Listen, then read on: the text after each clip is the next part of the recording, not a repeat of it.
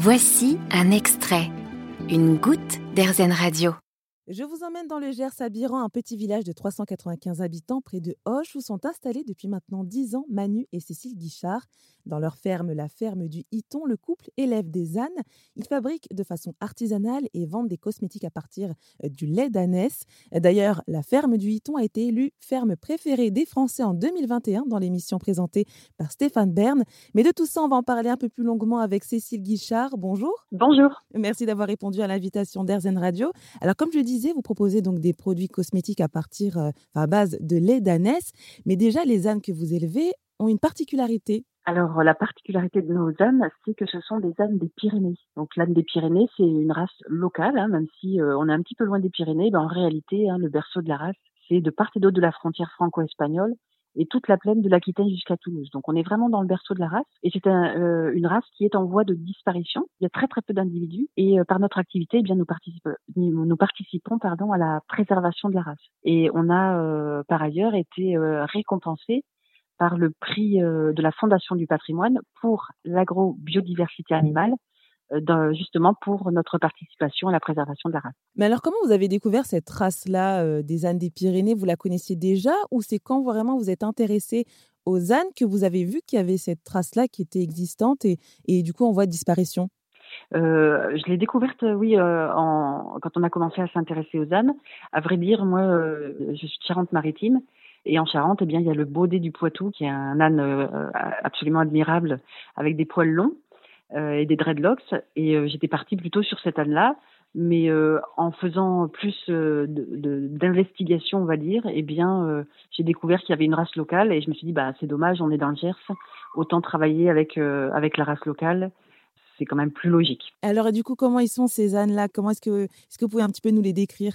Alors, ce sont des ânes qui sont marrons ou noirs, avec le nez blanc, le tour des yeux blancs et le ventre blanc.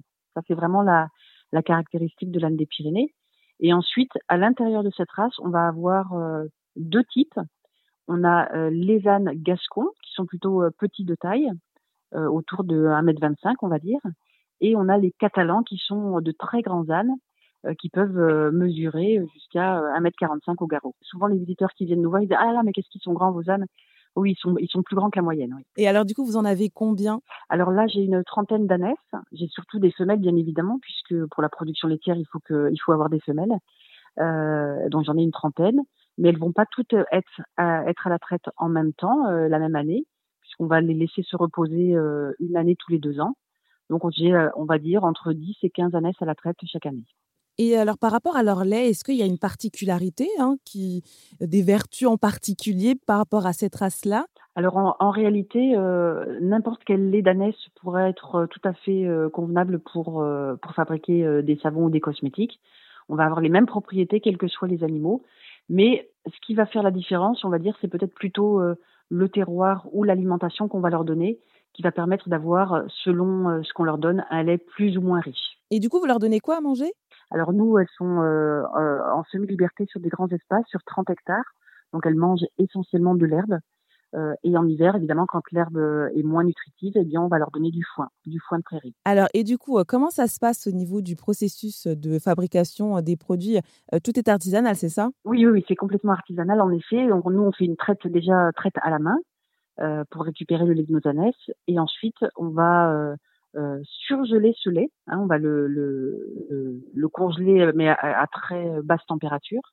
Et on va le conserver dans des congélateurs pour pouvoir l'utiliser toute l'année. Mais en réalité, c'est vraiment du lait frais qu'on utilise. Hein. Euh, le lait va garder toute son intégrité et toutes ses propriétés. Et du coup, la fabrication du savon est aussi artisanale Oui, on fabrique euh, le savon entièrement à la main. C'est-à-dire qu'on va partir des matières premières et on va fabriquer le savon sur place. C'est vraiment à comparer avec le savon semi-industriel, euh, où là, euh, certains de mes confrères, hein, on ne travaille pas tous euh, comme moi. Hein, moi, j'ai choisi en fait de produire le lait et de fabriquer à 100% le savon moi-même. Mais beaucoup de mes confrères préfèrent ne faire que la traite et ensuite sous-traiter la fabrication. Et souvent, enfin, le savon qui est fabriqué, eh bien, euh, c'est à partir de ce qu'on appelle des bondillons, c'est-à-dire du savon préfabriqué, qui est en réalité industriel, et ils vont euh, rajouter euh, leur lait en fin de processus. Nous, on, vraiment, on fait la saponification dans son ensemble. Donc, nos savons, ils sont saponifiés à froid, Donc c'est une technique qui ne nécessite pas une cuisson du savon. Donc on va tout simplement fabriquer ce qu'on appelle une lessive de soude. Donc c'est de la soude caustique avec de l'eau. Y ajouter des, des huiles végétales, de l'huile d'olive, du beurre de karité, de l'huile de coco. Et lorsqu'on mélange ces deux bases, eh bien on va on va avoir le processus de saponification qui va se mettre en route. C'est la rencontre en fait des acides gras des huiles avec euh, la soude qui va se transformer. On va avoir une réaction chimique hein, tout simplement et on va obtenir du savon et de la glycérine. Et ensuite, lorsqu'on a commencé ce processus, eh bien on va rajouter le lait d'ânesse, euh, les parfums euh, et les huiles précieuses. Et ça dure combien de temps au total pour obtenir un savon? Alors, ça dure assez longtemps. On va dire qu'en tout, ça va durer deux mois puisque euh, on va déjà avoir la phase de fabrication. Entre les pesées et le, le mixage et le coulage, on va mettre à peu près euh, 3 heures, 3 heures et demie. Ensuite, le savon va rester dans les moules pendant 24 euh, à 48 heures pour qu'il durcisse. Ensuite, on va le découper et ensuite, il va devoir sécher entre 3 semaines et 2 mois. Voilà, et c'est le principe de la saponification à froid. C'est un processus différent qui nécessite très peu d'énergie puisqu'on n'a pas de cuisson et qui permet également de préserver euh, les propriétés des huiles essentielles et du lait d'ânesse. Et alors du coup avec ce lait d'ânesse, qu'est-ce que vous faites? Vous faites donc des savons, c'est ça? Et vous faites autre chose ou pas? Alors euh, oui, on, on, fait des savons, des cosmétiques et également euh, et ça c'est une, une, originalité aussi, on propose également une pâte à tartiner au lait d'ânesse pâte à tartiner, chocolat noisette avec le lait d'ânesse qui va remplacer le lait de vache et qui va être beaucoup plus digeste. Ah bah justement, alors quelles sont les, les vertus euh, du lait d'ânesse Alors euh, les propriétés cosmétiques, on les connaît euh, depuis l'Antiquité. Hein, on, on, connaît tous l'histoire de Cléopâtre qui prenait des bains au lait d'ânesse. Parce que bah, dans le lait d'ânesse, on a des actifs qui ont une action raffermissante pour la peau, mais on a également des actifs apaisants qui vont être très intéressants pour les personnes qui ont des problèmes de peau, des irritations cutanées, même des boutons. Donc c'est vraiment très efficace pour euh, soulager euh, les affections cutanées. Et en ce qui concerne les propriétés alimentaires, c'est très intéressant également puisque le lait d'ânesse va soulager tout ce qui est douleur, douleur intestinale. il y a une étude qui a été menée en 2018 sur les effets du lait d'ânesse sur la maladie de Crohn. je ne sais pas si vous connaissez, c'est une maladie d'hypersensibilité digestive euh, pour laquelle il n'y a pas de remède. Euh, l'étude a montré que en buvant un verre de lait d'ânesse euh, par jour, eh bien, on soulageait les symptômes. Donc c'est vraiment très intéressant pour tout ce qui est euh, maux d'estomac et, et, problèmes intestinaux. Ah oui, il y, a il y, a vraiment pas mal de vertus. Pour terminer, Cécile Guichard, comment est-ce que vous pourriez qualifier tout ce processus, tout le travail que vous faites avec votre mari Manu? Eh bien, nous, on, on, se, on se nomme en fait paysans savonniers. C'est-à-dire que la particularité de, de notre ferme, c'est qu'on produit la matière première, donc on est vraiment à l'origine de la production de, bah, pas toutes les matières premières, mais, de certaines, notamment le lait d'ânesse. Et euh, on va euh, transformer euh, complètement nos matières premières à la ferme et également les proposer à la vente sur place.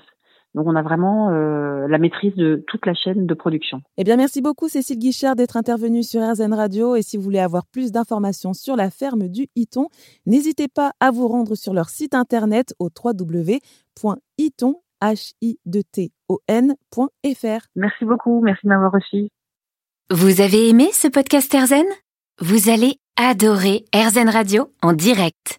Pour nous écouter, téléchargez l'appli Erzen ou rendez-vous sur erzen.fr.